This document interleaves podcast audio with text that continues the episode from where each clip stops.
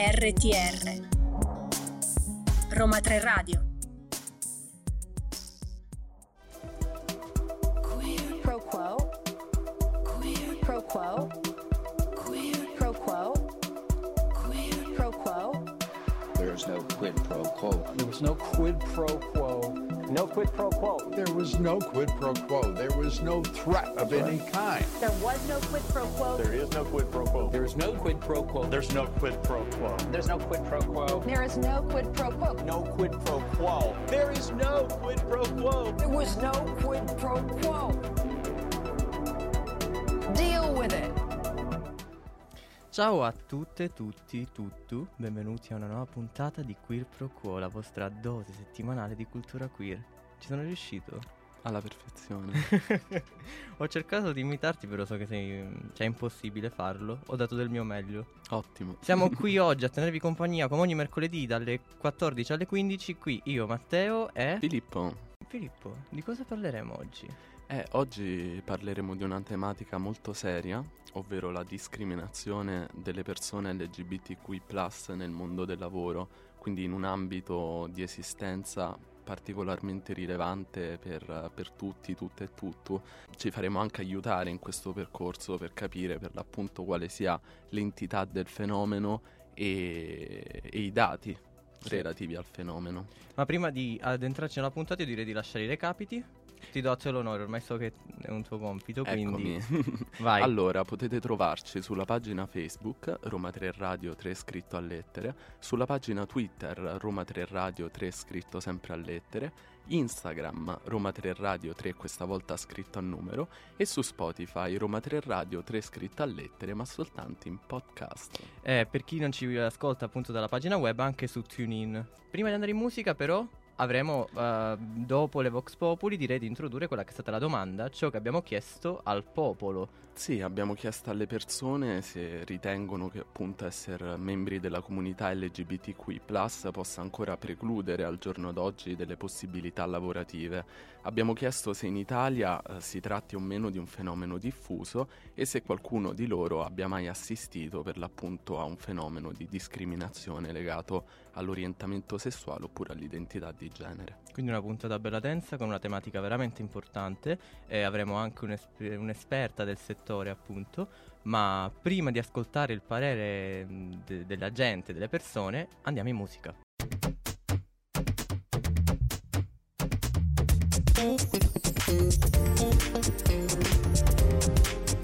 RTR Roma 3 Radio.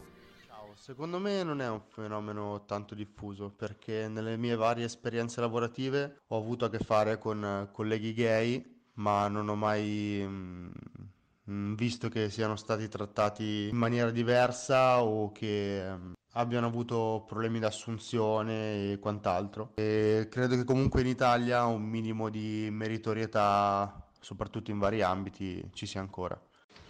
Allora, io non ho mai subito nessun tipo di discriminazione in ambito lavorativo e credo che non ci debba essere nessuna differenza tra uomo e donna come non ci debba essere per chi è membro della comunità LGBTQ, anche se credo che l'Italia sia uno dei paesi dove sinceramente questo fenomeno è ancora molto diffuso. Purtroppo in Italia è sì presente una discriminazione, anche se non forte, in alcuni ambiti lavorativi per quanto riguarda le persone LGBT. Io non ho avuto un'esperienza particolarmente forte diretta, quello che posso dire è che però, avendo fatto per molti anni animazione e stando a stretto contatto con i bambini, mi occupavo di mini club, quando uscivo fuori il discorso della mia sessualità, subito c'era qualcuno che storceva il naso dicendo eh, però mi raccomando facciamo in modo che questa cosa non esca fuori, perché sai, i genitori potrebbero lamentarsi. Direi che mi auguro vivamente che ciò nel 2020 in Italia non accada, anche se per quanto riguarda la mia esperienza lavorativa io ho mh, assistito e ho anche mh, subito in prima persona degli episodi di discriminazione sessuale. Io credo che l'Italia sia un paese tradizionalista, molto tradizionalista, e quindi tutto ciò che è considerato diverso secondo gli standard o i canoni subisce discriminazioni, quindi anche nell'ambito lavorativo non credo ci siano pari opportunità o almeno non sempre, quindi non come dovrebbe essere. Le persone appartenenti alla comunità LGBT hanno molta difficoltà a trovare lavoro, in Italia c'è una forte discriminazione e ehm, alcune sono costrette a nascondere la propria identità o il proprio orientamento sessuale proprio per avere un lavoro. E questa era la nostra Vox Populi. Pareri discordanti a quanto pare, ovviamente credo che sia necessario sottolineare come in contesti differenti poi le situazioni possano cambiare radicalmente.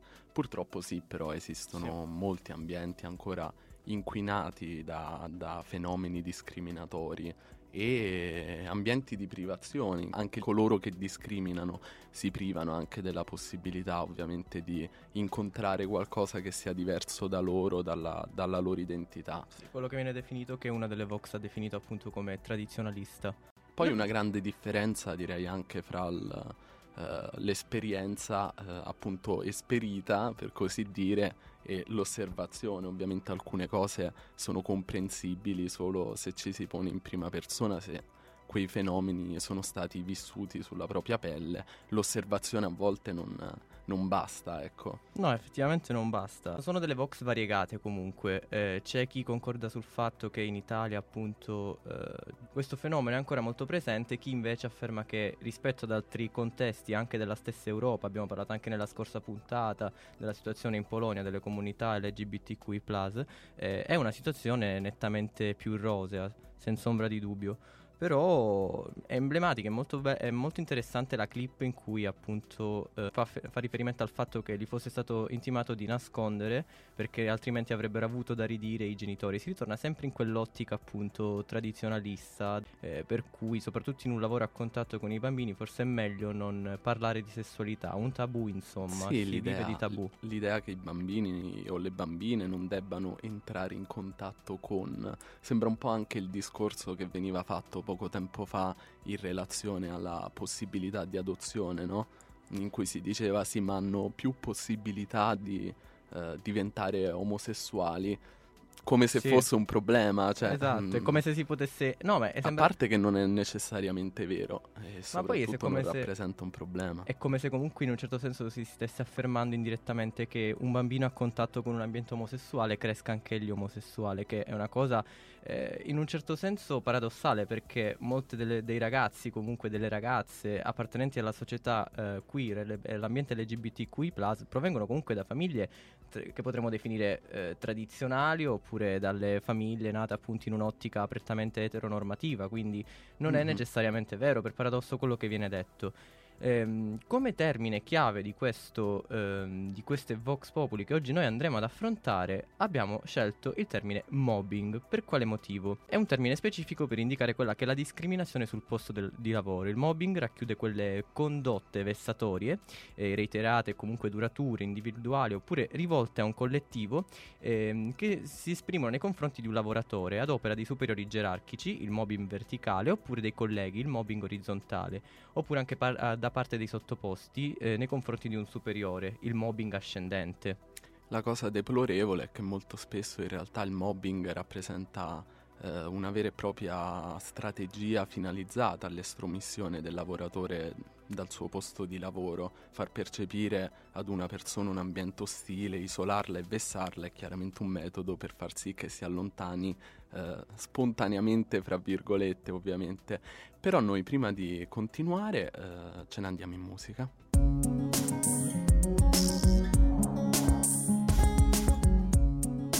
RTR Roma 3 Radio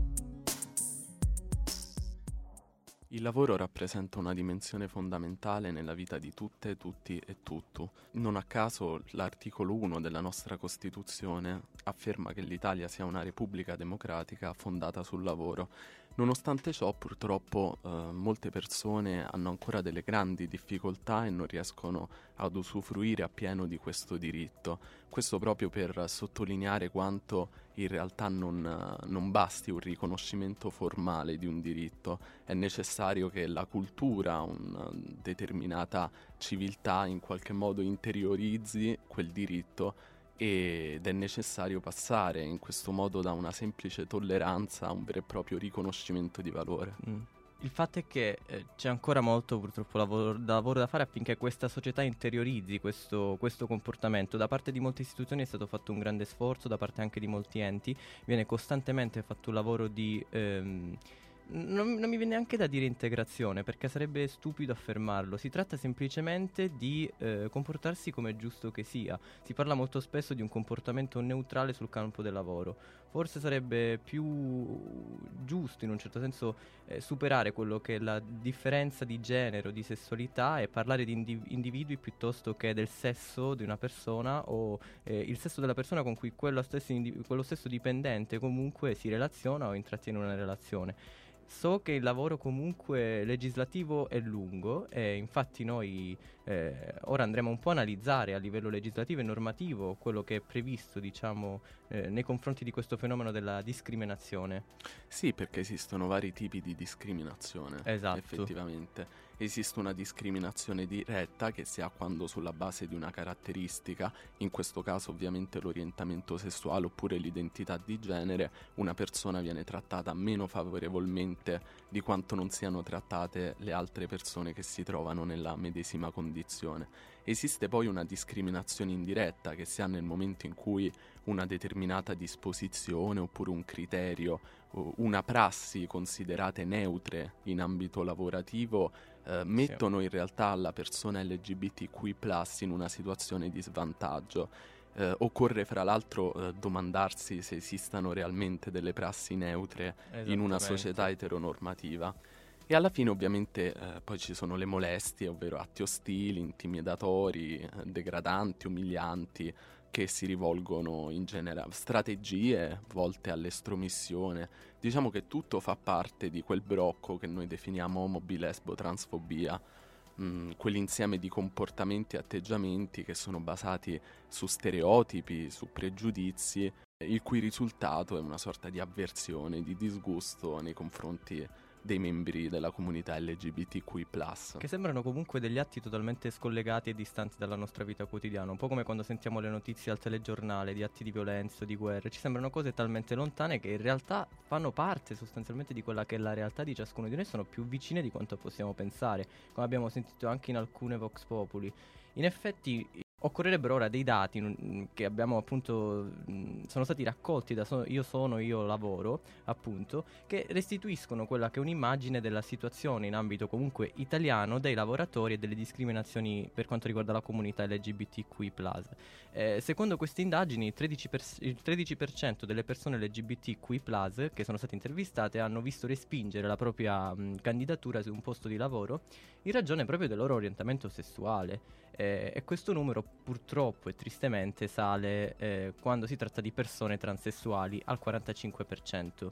Ovviamente è un problema di visibilità. Che cosa significa visibilità? È un percorso effettivamente di autoaccettazione che permette a, cias- a qualsiasi persona appartenente comunque alla comunità LGBTQI o meno di vivere la propria identità alla luce del sole, quindi viverla nella, paradossalmente nella, nella normalità, che poi eh, sì, bisognerebbe capire cosa sia effettivamente la normalità, però comunque è importante che questo percorso di visibilità appunto sia compiuto. Tra gli altri dati trovo che quell'altro molto interessante è che ehm, gli uomini omosessuali guadagnino dal 10 al 32% in meno dei loro colleghi eterosessuali, quindi anche in ambito economico appunto c'è una grande differenza, un grande scarto tra l'eteronormatività e appunto tutte le minoranze, se così volessimo chiamarle, appartenenti alla comunità. Sì, noi sicuramente dovremmo interrogarci soprattutto sui soggetti dai quali proviene soprattutto questa, questo tipo di discriminazione, e, ma prima andiamo in musica.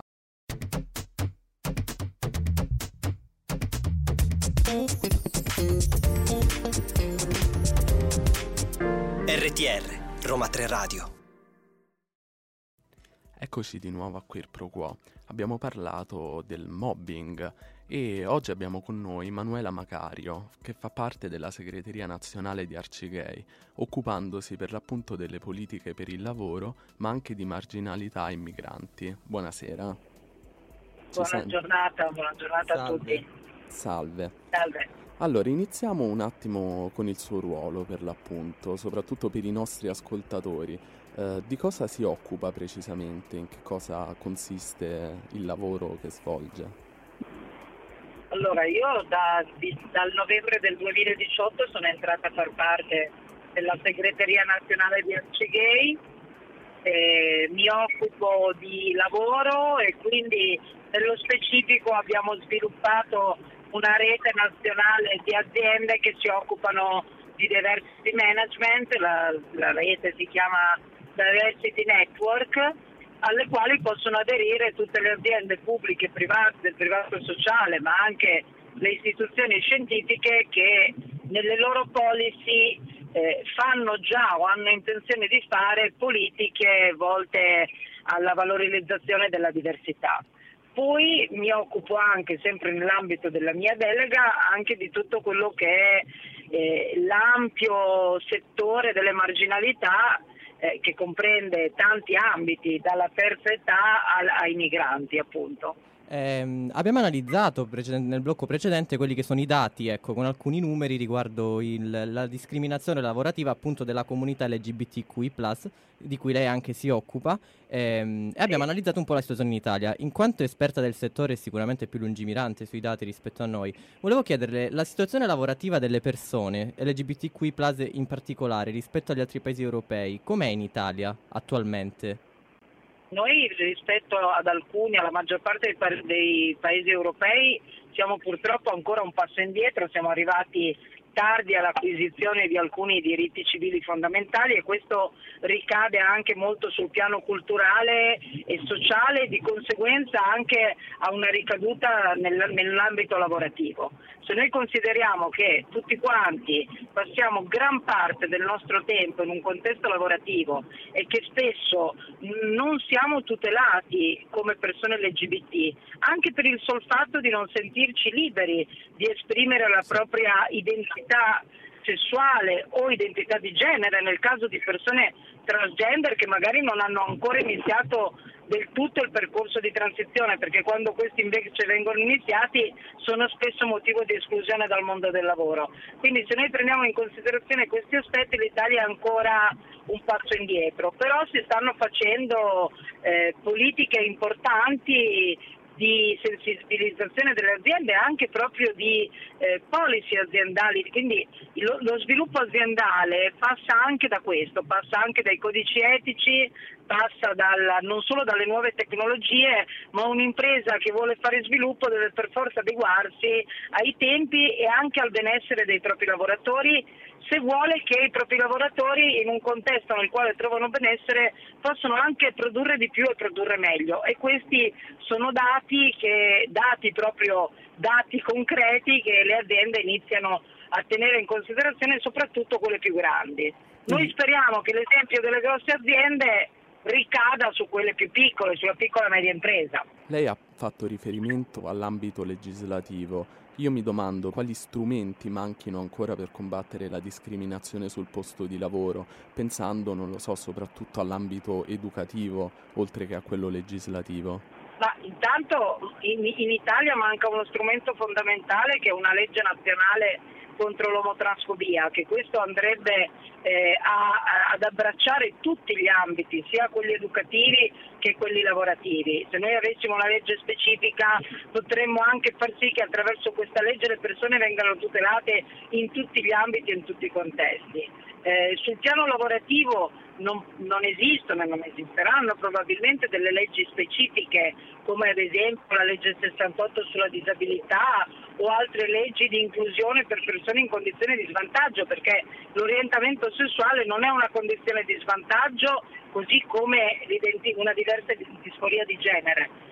Ciò non toglie però che può essere, no, lo, lo può diventare un elemento di svantaggio se non vi è un approccio etico differente ed è soprattutto sui codici etici che non sono obbligatori per le aziende ma che devono essere strumenti eh, da utilizzare e, e sul quale insistere proprio perché dobbiamo far sì che il concetto di benessere del lavoratore, di sicurezza del lavoratore non riguardi solo gli aspetti legali, tanto per intenderci le, le, le, la, la, sicurezza sul lavoro è fondamentale sul piano degli strumenti materiali, ma anche sul piano degli strumenti culturali e sociali. Quindi sì, un, un passo in avanti soprattutto a livello cur- culturale. Prima di tornare a parlare per quanto riguarda l'ambito della discriminazione sul lavoro, andiamo in musica e ci ritroviamo qui con l'intervista.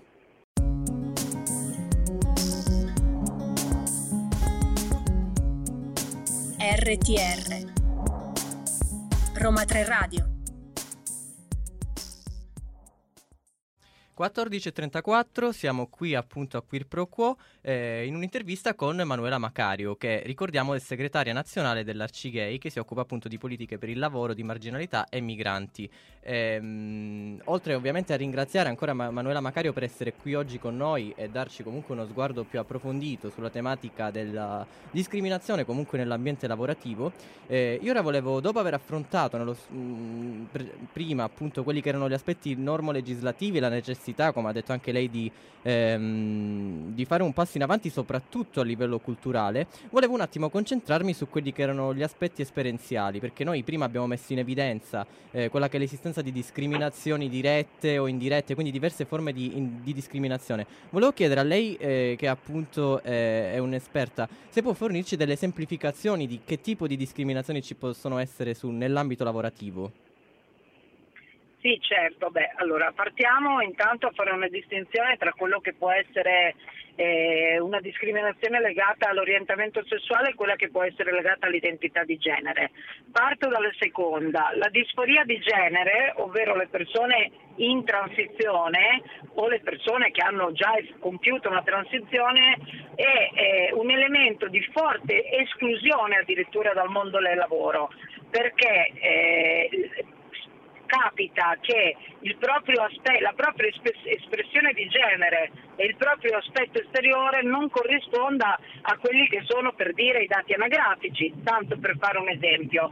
Questo è il motivo di esclusione. Molte aziende adducono eh, una difficoltà nell'assunzione solo per questa diciamo, eh, discrepanza tra il nome anagrafico e il, la propria espressione di genere o il proprio aspetto. Eh, ma per le persone transgender le difficoltà a inserirsi in un contesto lavorativo possono essere mancanza di spogliatoi eh, che non facciano delle nette distinzioni di genere, cioè fare degli spogliatoi solo per uomini o solo per donne spesso e volentieri può creare, e questi spogliatoi non hanno degli, degli, degli spazi basta una tenda, una porta dove potersi cambiare in, in, diciamo, eh, con un livello di privacy maggiore per escludere una persona da, una, da, da, un contesto lavorativo o comunque per crearle delle condizioni di difficoltà.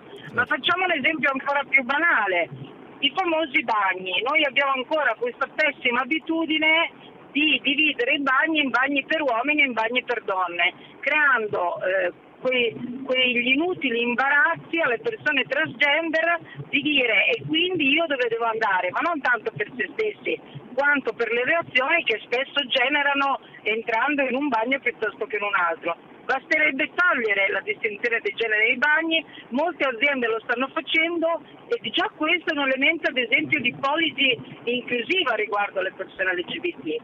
Per quanto riguarda l'orientamento, uno, dei motivi secondo me già di discriminazione di base è il non sentirsi liberi in un ambiente lavorativo di eh, raccontare chi si è, quindi raccontare la propria identità. Ed è un timore che è vero che a volte può essere soggettivo, ma spesso e volentieri è oggettivo, cioè quando sai perché senti di vivere in un contesto eh, omofobo, discriminante, perché lo senti da, dai discorsi, lo senti dalle parole, dalle battute, dalle barzellette che vengono fatte, sai che eh, dichiararti può essere motivo di non crescita professionale o di esclusione addirittura da alcuni ruoli, se non addirittura di esclusione da quelle dinamiche relazionali che nei contesti lavorativi si creano, sono sane e, e, e sono necessarie. Anche qui faccio un esempio banalissimo eh, quando il lunedì mattina ci si ritrova al lavoro davanti alla macchinetta del caffè piuttosto che in un momento di pausa e sigaretta e ci si racconta che cosa si è fatto nel weekend, sì. le persone omosessuali non dichiarate spesso e volentieri si trovano a deludere le domande o a evitare le situazioni, proprio per non dover dire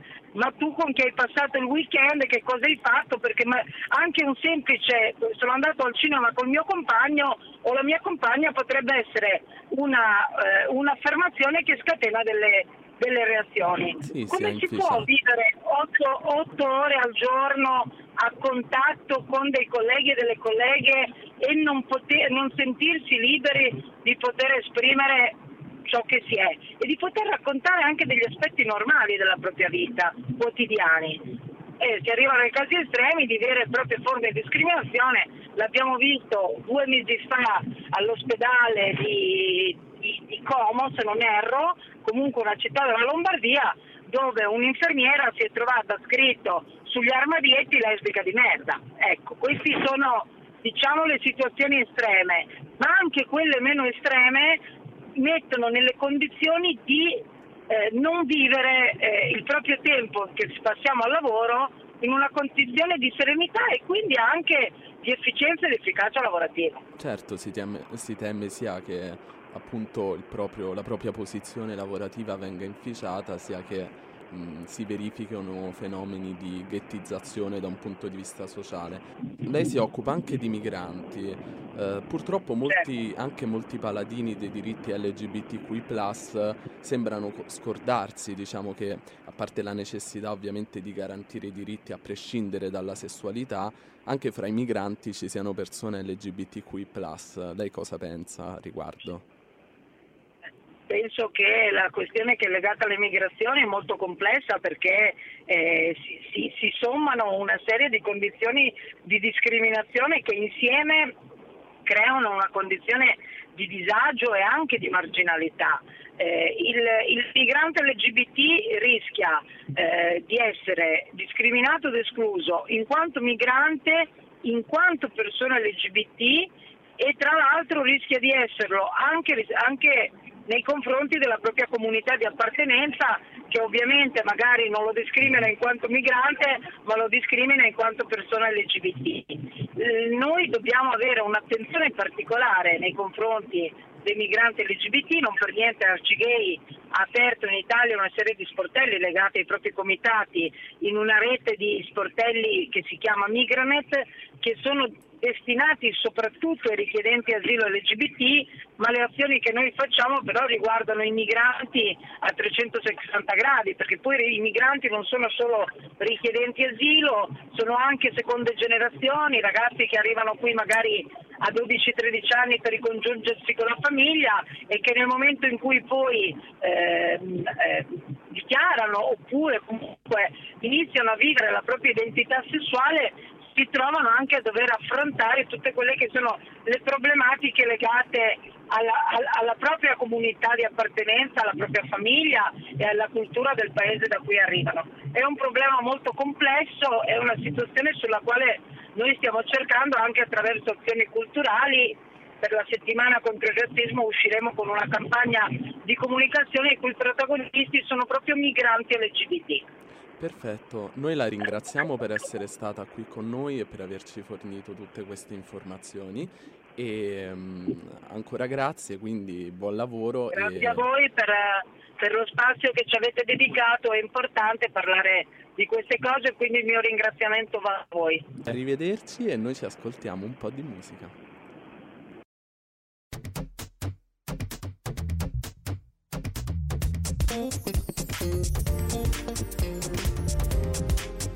RTR, Roma 3 Radio. Dopo aver ascoltato le parole di Manuela Macario, occorre riflettere un pochino. A me interessa soprattutto il fatto che nella maggior parte dei casi la discriminazione provenga da maschi eterosessuali, cioè i dati ci dicono questo. Quindi non si sottolinea mai abbastanza il fatto che fino a quando non si eh, decostruirà un determinato modello di virilità aberrante, fra l'altro, e Sì. limitante anche per chi lo assume, la situazione difficilmente cambierà. Hai detto modello? Hai, hai parlato di modello, di maschilità? Già da- dalla tua risata hai capito a chi mi sto riferendo perché Credevo fosse partito, però. è partito, l'abbiamo mandato in tour, l'abbiamo mandato in tournée in giro per l'Italia, ci mancava, so che mancava più a te, ehm, ed è tornato con noi oggi l'eteropiteco, anzi è tornato per noi C'è oggi l'eteropiteco? l'eteropiteco. ci sente? Uè, Giardanaus, mi sentite? Sì, mi guardi, sentite? se- Sentite bene? sì. L'accento si sente, l'accento, che se non si sente l'accento, non si sente l'accento me ne vado, eh. Stacco tutto, eh. Si Stacco sente, tutto si se non si sente. sente l'accento. Si, si sente discretamente, si sente. Etero, c'è Mi ascoltato. avete chiamato indietro perché avevate bisogno di alzare lo share, l'audience. Sì, Che perché- Sanremo mi fa concorrenza, mi fa. Ma lei Eh? ci ha ascoltati le ultime volte? eh? Abbiamo parlato Ma di guarda, Grecia, io vi ho abbiamo parlato- ascoltati, eh. Sì, sì, vi ho ascoltati. Allora, a parte l'ultima puntata lì su quel giornalista lì, carina, ma il Giornalista? problema delle altre due. Ascolta, ascolta, il problema delle altre due è che c'era uno che parlava che mi stava proprio sulle balle, uè. Ma Proprio uno che mi stava sulle balle. Eh, ma lo sa che il forse... terzo redattore. Ma lo sa che forse dalle sue parti quel terzo redattore, che poi tra l'altro è scomparso oggi, cioè quando lei appare questo redattore non c'è. siete vicini? No, ma è possibile, è possibile. No, no, no, ma l'accento proprio non si sentiva. No, no, no, non delle mie parti, no, di sicuro. Ma Lui lo una maschera. roba, ma perché mi avete chiamato? Perché mi avete chiamato oggi? Ecco, allora noi l'abbiamo chiamata perché vorremmo porle la stessa domanda di que- che abbiamo posto al resto dell'umanità, di solito, un'umanità un po' più normale di lei, insomma. Volevamo chiederle, pe- lei pensa che essere una persona appartenente alla comunità LGBTQI+, possa precludere a- possibilità lavorative? Eh, in Italia per lei questo fenomeno è diffuso? Ha mai assistito a fenomeni di discriminazione per la, so- per la sessualità? Ma sei fuori. Ma dai, adesso non venitemi a dire queste robe Come, scusi? ci- eh, per forza, ma ci sono tutti i vostri, i vostri giri, le magagne, ma tipo dai, nel settore della moda vuoi dirmi siete discriminati, è tutto vostro, eh. è tutto vostro, siete- ma ti dirò di più, ti dirò, adesso pure a Sanremo, tutto vostro Ah, è diventato. eh, sì, Sanremo. tutto- ha invitato tutti, dai, il- ha fatto saltare il Tiziano Ferro, quell'altro che si è spogliato nudo, non ditemi che non è dei vostri anche quello lì, uè. No, mi sa- non Altro saprei. che. Credo, a chi Comunque pensa? volevo dirti, Beh, il, volevo Sanre- dirvi, il volevo Sanremo dirvi. di quest'anno non è proprio all'insegna del progressismo, ecco. Ma oh, guarda, vabbè, queste qui sono le, vo- le vostre le solite illusioni che rimandate. Comunque io ho avuto, non so come, la, la modo di lavorare da Zara. Cioè, Però- Zara è mano vostra. Zara è mano vostra, dai, ma non ditemi di no, su. Ma non lei se- ditemi di no. a me piace che sempre, eh, lui è sempre Etero. sul pezzo. Vabbè, sì, oltre a questo, eh, anche, anche fastidiosamente alcune volte. Ma la cosa è che ha sempre questo, questa sorta di eh, lobby gay sul- sulle labbra, sempre nelle mani vostre. Lui vede proprio il nemico ovunque. Ma per quanto concerne Zara, quella è, quello è il capitalismo che strizza l'occhio alla comunità gay. Non incominciare su sul capitalismo, per favore, che mi fai sentire pippone pure su quello, sono a posto siamo, eh. Non finiamo più, eh. Tiriamo notte, tiriamo, eh. Sì, ma lei, se dovesse trovarsi davanti a un fenomeno di discriminazione, cosa farebbe? Ma io devo fare qualcosa. C'avete già Eh. il vostro sindacato. C'avete il vostro sindacato che è potentissimo, c'avete. Dai, il famoso sindacato gay. Scusi, ma di Avete cosa sta capito? parlando? Scusi. Eh, era strano, doveva emergere in Sindacato qualche gay. modo la lobby gay perché altrimenti... No, ma voglio capire, co- cos'è questo sindacato gay? Ma sì, dai, ma avete presente come nei Simpson che si radunano i repubblicani che hanno in mano tutta Springfield? Che c'è il signor Barger contro Dracula. E poi fate quelle robe lì, no? Guardi- Vi trovate fra di voi. Guarda, io penso che lei stia Io veramente penso che lei sforando. possa, possa tranquillamente tornare alla sua vacanza, però ci ha fatto molto piacere sentirla. Guarda, parla per te, Filippo. parla per te. Ah, mica- Mi cacciate di già, mi cacciate di già, ma torno io, eh, torno, eh, non pensate di Eh, liberarvi di purtroppo. me. minaccia. Va bene, noi l'aspetteremo purtroppo prossimamente. Ora torniamo in musica e la salutiamo. Un saluto al nostro grande amico Etero Piteco. Portatelo via, chiudete il collegamento, per favore. Ciao Giargianaus!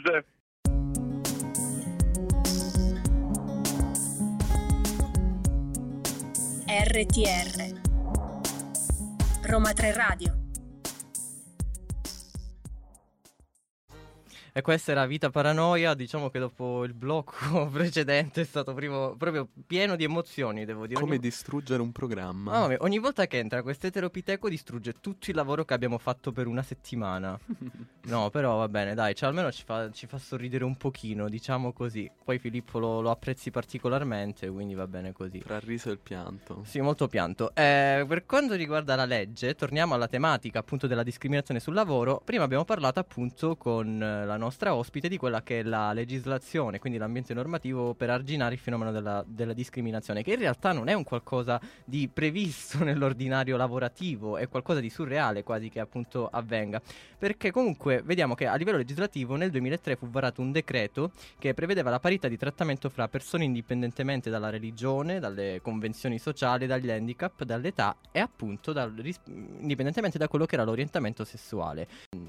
Non è stato l'unico decreto comunque, ma eh, questo in particolare protegge le persone dalle discriminazioni in vari ambienti lavorativi, eh, riguardanti comunque l'accesso al, al lavoro, eh, i criteri di selezione e le condizioni del lavoro. Eh, però sarà soltanto col decreto Cirinna, quindi eh, cronologicamente parlando nel 2016, che sono risolte le varie criticità legate alla discriminazione grazie a quella che è il riconoscimento dei diritti civili delle coppie, che è stato un grande passo legislativo per in un certo senso acuire quelli che erano i, i vuoti dei decreti di legge eh, varati precedentemente. Quindi diciamo che il- si sta facendo un passo in avanti pian piano per eh, Sì. l'accettazione. Sì, nonostante ci siano dei forti limiti, anche limiti riguardanti proprio la legge, ad esempio eh, il decreto legislativo tutela le persone sulla base del loro orientamento sessuale, non c'è una tutela relativa all'identità di genere, No. quindi eh, tutte le persone transgender ovviamente possono affrontare molte difficoltà,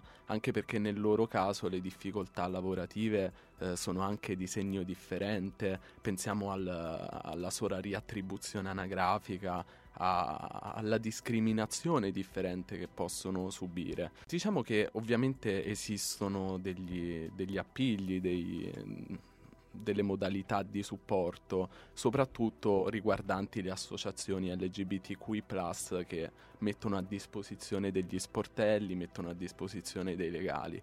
Non scordiamoci tuttavia un qualcosa di molto eh, problematico, ossia il fatto che a prescindere dalle statistiche molte volte queste, queste iniquità non vengano segnalate, quindi mh, in realtà anche le statistiche sono molto carenti e talvolta esistono delle, delle sfumature eh, discriminatorie percepibili soltanto da coloro che le subiscono, quindi non, non affidiamoci esclusivamente a questi dati, a queste statistiche. Esatto. No, ma è interessante comunque spiegare a chiunque ci stia ascoltando che a prescindere c'è un gruppo di supporto che sia discriminazione sul lavoro, ma anche in altri ambienti professionali e non come potrebbe essere quello dello studio, eh, ci sono appunto dei, dei sussidi, degli aiuti da parte delle associazioni. Abbiamo avuto appunto la nostra ospite che si occupa proprio di questo per dare supporto alle persone che sono vittime di questa discriminazione sul lavoro, perché eh, in principio siamo tutti uguali effettivamente in questo stato, in uno stato, in qualsiasi stato in tutto il mondo, eh, non dovrebbero esistere quelle che sono queste eh, forme di differenze anche sull'ambito lavorativo. È aberrante pensare ancora che nel 2020 si parli di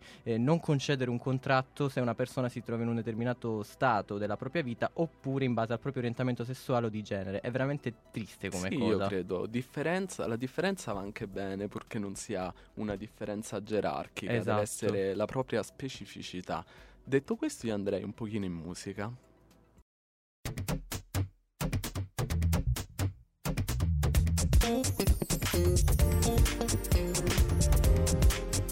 RTR, Roma 3 Radio. Eh, Ed eccoci tornati qui a Queer Pro Quo. eh, direi che è tempo di conclusioni e di riflessioni, soprattutto su quella che è stata una puntata molto interessante, devo dire anche proficua. Sì, infatti mi sembra giusto chiudere con una riflessione filosofica in qualche modo, lo sai, vero? Eri in Matteo? manca- Io lo sapevo che stava arrivando la, la riflessione filosofica, vai, dai. Sì, io volevo riflettere Dai. sul fatto che la matrice della discriminazione nei confronti delle persone LGBTQI poi sia la stessa eh, della discriminazione nei confronti eh, dei soggetti di sesso femminile, parliamo dell'eteropatriarcato sostanzialmente, quella logica di un'eterosessualità obbligatoria mh, eterosessualità non tanto da intendersi come orientamento sessuale quanto come un sistema di dominio che riproduce se stesso dando vita a quella, mh, a quella piramide gerarchica al cui vertice troviamo sempre il maschio bianco, eterosessuale, ricco e dispotico. Ecco, fondamentalmente è questa la matrice. Sì, se non sbaglio parla anche Rosy Braidotti della formazione del, del mostro, quindi di tutto quanto quello che è il diverso che viene associato al mostro, perché è differente da quello che tu hai appena affermato essere appunto la, la, l'eteronormatività dell'uomo bianco occidentale, da cui poi nascono sostanzialmente le, i soggetti, le minoranze, ecco, che possono essere le donne, la comunità LGBTQI, lo straniero. Ecco che c'è un'altra anima filosofica. Ma sei sorpreso? No, no. All'inizio eri un po' più Ero- reticente nei confronti della filosofia, diciamo. Ma se tu nella prima puntata hai detto che io amavo, chi ha detto che amavo? Foucault. Foucault. Cioè, voglio dire, no. Avevo detto pure che avevo il suo poster nell'armadio. no, scherzi a parte, Filippo è qua strabiliato perché voglio dire, non si aspettava che io citassi la Braidotti e parlassi di altro a livello filosofico. Questa volta te l'ho fatta, Filippo. Sì, devo, devo ammettere di sì. Ma noi siamo giunti al termine. Sì, siamo giunti al termine di questa puntata. Eh, ringraziamo appunto la nostra redazione, ma in particolare Mattia, che come ha detto anche l'eteropiteco è sparito. È strano, quando non c'è Mattia c'è l'eteropiteco e viceversa. Mm. Comunque, Mattia, ti salutiamo, un bacione, ci manchi, torna presto. Eh, salutiamo la regia, Marta, che oh, ci ha sopportato tutta la giornata di oggi. Eh, grazie. Grazie a tutti, a tutte e a tuttu. Ciao.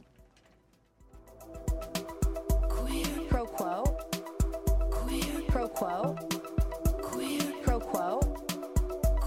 Pro quo. There's no quid pro quo. There was no quid pro quo. No quid pro quo. There was no quid pro quo. There was no threat of any kind. There was no quid pro quo. There is no quid pro quo. There is no quid pro quo. There's no quid pro quo. There's no quid pro quo. There is no quid pro quo. No quid pro quo. There is no quid pro quo. There was no quid pro quo. Deal with it.